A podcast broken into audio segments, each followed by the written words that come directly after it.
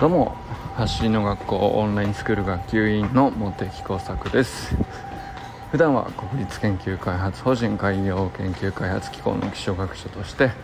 研究論文を書いたり本を書いたり学会を運営したりしている46歳のび盛りです。今日はですね野球型の組織とサッカー型の組織みたいなことを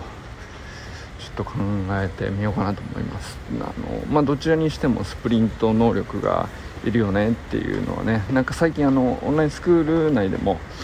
うんと、盗塁革命とかサッカーの、うんと、スプリントまあ、スタートダッシュですね。どっちにしてもそうだと思うんですけど、えー、まあ、いわゆるその球技に特有のスタートダッシュ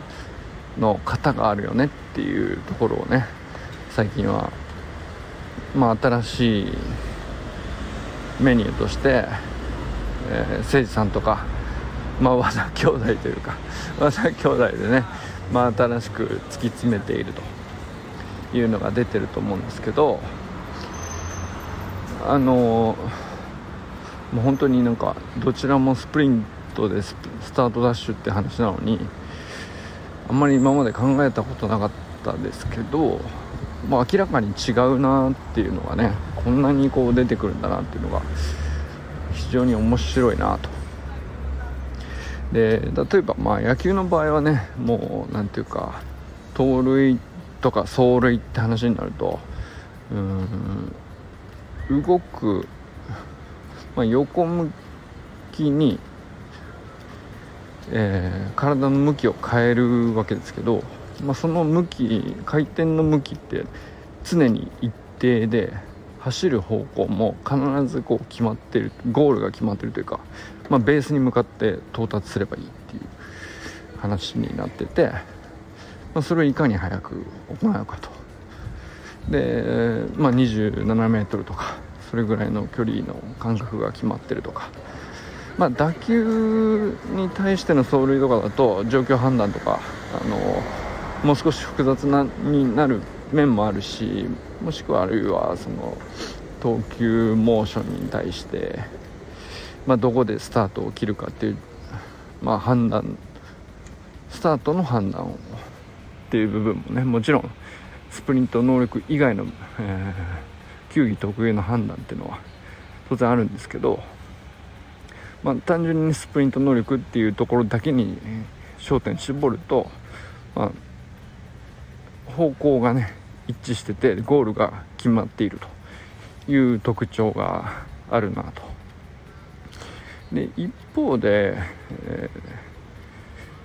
まあ、サッカーの場合だとねその何ていうかゴールはあのお互いね決まっているわけですけどそのゴールに向かってフィールドの中をこう自由に動いていいわけですよね。お互いね。守る方も攻める方もそうなんですけど。でフェイントがあったりなんだりかんだりでこう前後左右斜め全部好きな方向にお互い動いていいという、まあ、ある種制約のない状態でえ、でなおかつ何ていうか一人一人の選手にとってはどこに行けばいいっていうゴールが設定されてるわけじゃなくてボールをあの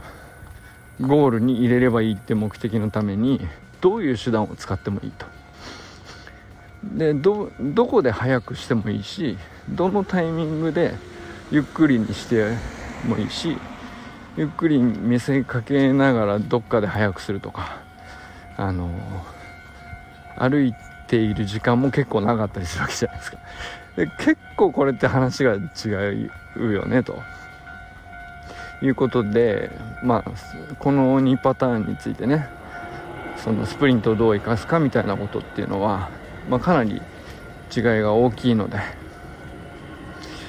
えー、まあこの大きく2つの何ていうかあの球技に分けてスプリント能力をさらに実践的にやろうっていうのがね最近今年に入ってからの走りの学校のね新たなチャレンジなのかなと思うんですよね。でこれはなんかまあ単純にスプリント能力のテクニックの違いっていう意味でも面白いと思うんですけどあのそもそもなんか結構そのチームとしてどういうチームがいいチームなのかっていうことにおいてもかなりもう前提がだいぶ違ううなんていうかゲームというかこれこれ自体が結構面白いなと思っていてで結構なんかその物事割とよくなんていうのかな。組織論とか。まあ仕事でもそうだし。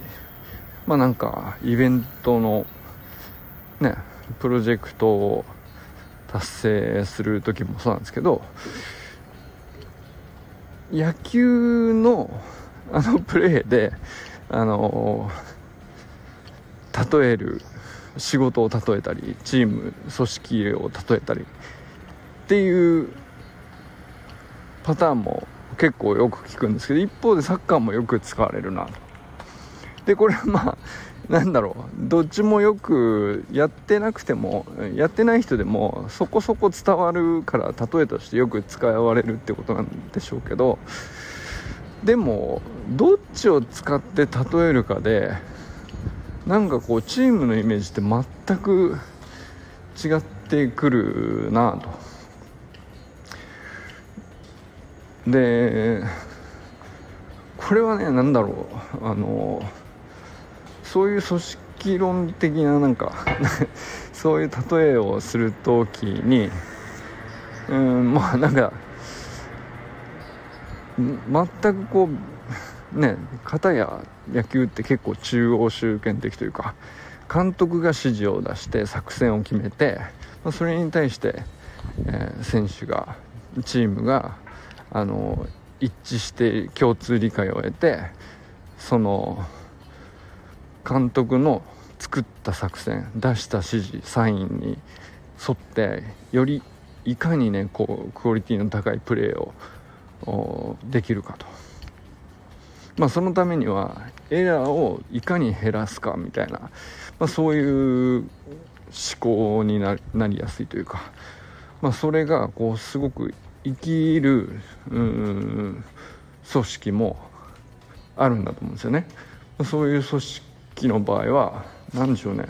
まあ、どっちかというと僕は大企業がその統率とか、えー、ルールとかあの規約とか コンプライアンスじゃないですけどまあなんかその結構かっちりしてこう統一した動きが求められる組織においてはなんか野球っぽくなるのかなと思ったりするんですけど、まあ、一方でねなんかこうベンチャーっぽい組織の場合は何ていうかルールのないところでやったことのないことにチャレンジしていて、えー、目的はその決まっているんだけど目指すところは決まっているんだけど方法は無限にあるみたいな。だからどっち向きに動くっていうことが正解でもない。下がることも一回下がることもあっていいし、えー、その上で、えー、ロングパスを出すのもショートパスを出すのも真ん中に行くのもサイドを変えるのも何ていうか全員がその場でどんどんこう判断するんだけどだかといって好き勝手やるんじゃなくて意思統一もこう同時に行えるチームがやっぱりよりいいチームっていうかそれぞれこう何ていうか監督ももちろん指示は出すしフォー基本的なフォーメーションとかはあの監督がこう決めるっていう部分はありますけどでもやっぱりフィールドに出るとあの個々の選手の主体性の部分が、まあ、大半を占めますよね。その個々の選手に対して次はここに走り込めみたいなことをいちいち監督は言わないわけなんで でディフェンダーもそうですけどまあ全体的にこう上げるとか下げるとかどっちサイドを使うとか。まあ全体的なこう大きな作戦としては監督の指示はあると思うんですけどフィールドの中ではやっぱり主体的な状況判断みたいのっていうのは、まあ、サッカーの方がねもう細かくその場その場でどんどんやっていかないとどんどん敵に攻められちゃうみたいなあのまあそういう違いは結構でかいですよね。でそれはなんか結構なんですかね。企業とかお仕事っぽい話になるとこうベンチャーっぽいかなとか。まあなんでしょう。お仕事ビジネスじゃなくてもいいんですけど必ずしも。あのもちろんなんか僕の研究所とかの中でも研究所全体としては結構中央集権的なまあ感じではありつつも、えーとまあ、小さな研究チームっていうのはあのこれちょっと実験的に挑戦的な内容だからこのメンバーだけで、えー、試しにチャレンジしてみるかみたいなことは起こるわけですけどそういう場合はそのチームの中だけはあのベンチャーっぽくなるわけなんですよね。でそこにはこうルールとかやり方とかはないけど目目的だけ決まるっていう、まあ、そうするとなんかサッカー型の組織になったりとかっていうのがあるわけなんですけど。でこれどっちもなんかあのなんていうか思考回路としてはどっちもこう結構、うん、必要なんですけど偏りがちというかあの僕はなんかサッカー全くできないし、えー、全然こうできるかできないかで言ったらあの野球の方が馴染みはあるんだけど思考回路的にはなぜかサッカー型だなっていうところがあって なんかさあの草野球とかでも全然サイン通りにプレーできないとか あの野球の統率感とか中央集権的なこうルールで、えー、自分を生かすみたいなのってすん、まあ、あるしなんかね向いてないというか合わないというかうまくいかないことが多いんですね。でどっちかというとこう自由度を与えられて目的だけ決められて決めてでやり方は問わないからあのとにかく主体性を求められるとかあのでペースもそうだし、えー、どれだけ失敗してもいいからとにかく目的になんとか到達するための道筋を見つけ出すみたいな、まあ、そういう感じの作業の方が何て言うか夢中になりやすいというかフローに入りやすいというか、えー、思考回路が合いやすいていうのがあって。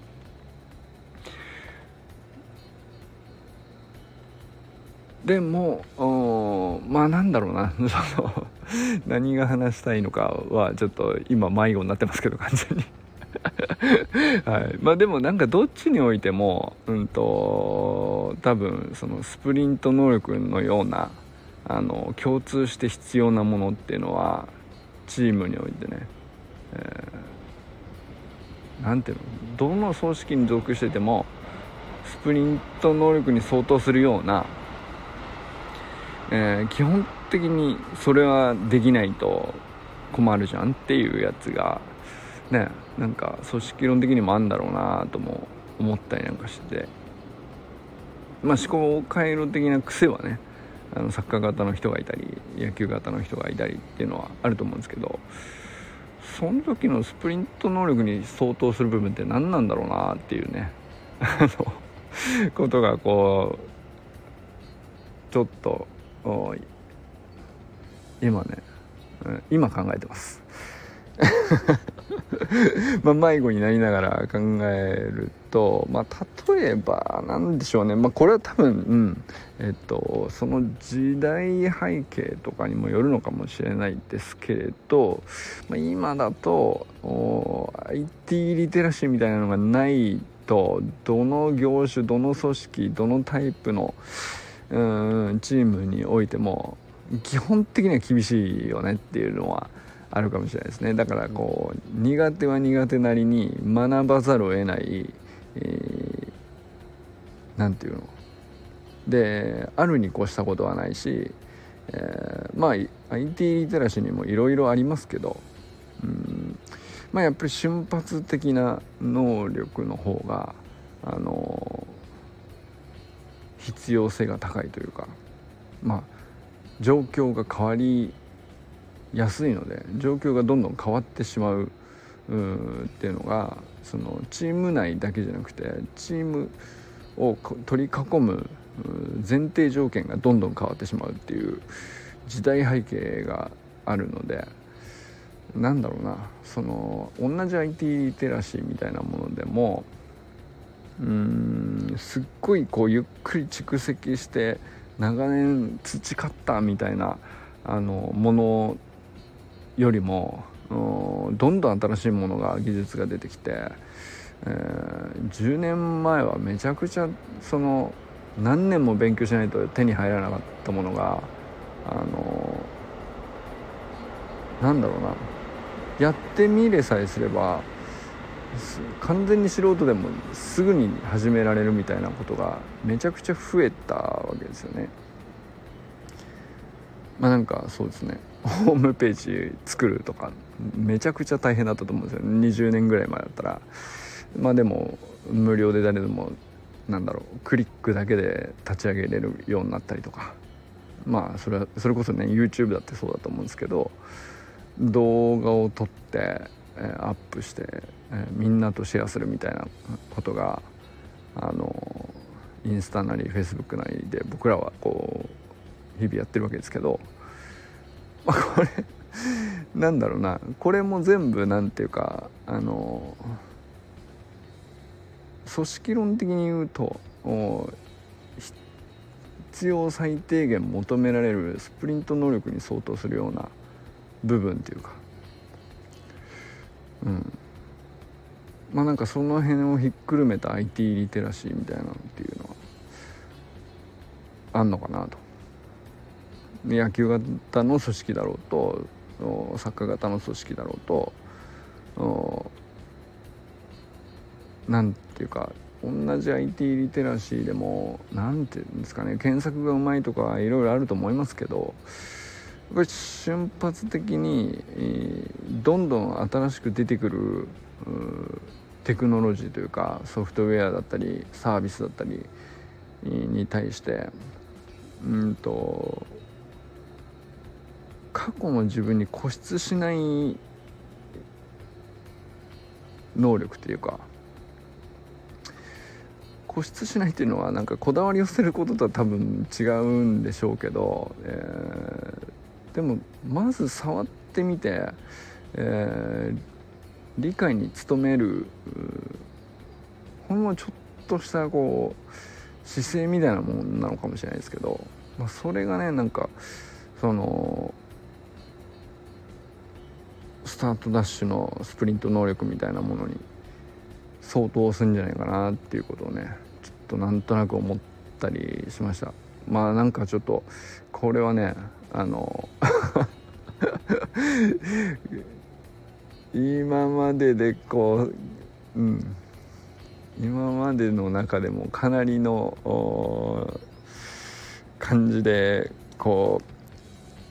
テーマを定まらずに喋り始めて結局まとまらずに着地できない感が 今すごいあるんですけど。まあでもねなんかあのちょっと面白いテーマなんじゃないかなとも思ったりしてて。あのスポーツとまあいろんなそのスポーツにこうチームだったり組織論みたいなのが例えられるんだったら、まあ、そのどんな球技においても基基礎として必ず求められるっていう位置づけで僕らまあスプリント能力を見ていたりするわけですけどスプリント能力に相当するっていう、まあ、例えられるものって組織論上だとどこになるんだろうっていうのはねなんか問題設定の意味分かりますかね？なんか僕はそこすごい今気になってて面白いんじゃないかなと思ってるっていう話でございました。まあなんかあのスプリントのトレーニングそのものに直接関係するかどうかは分かんないけど、まあ、こんなのも面白いんじゃないかっていう思考実験の提案に近いのかな？っていう感じで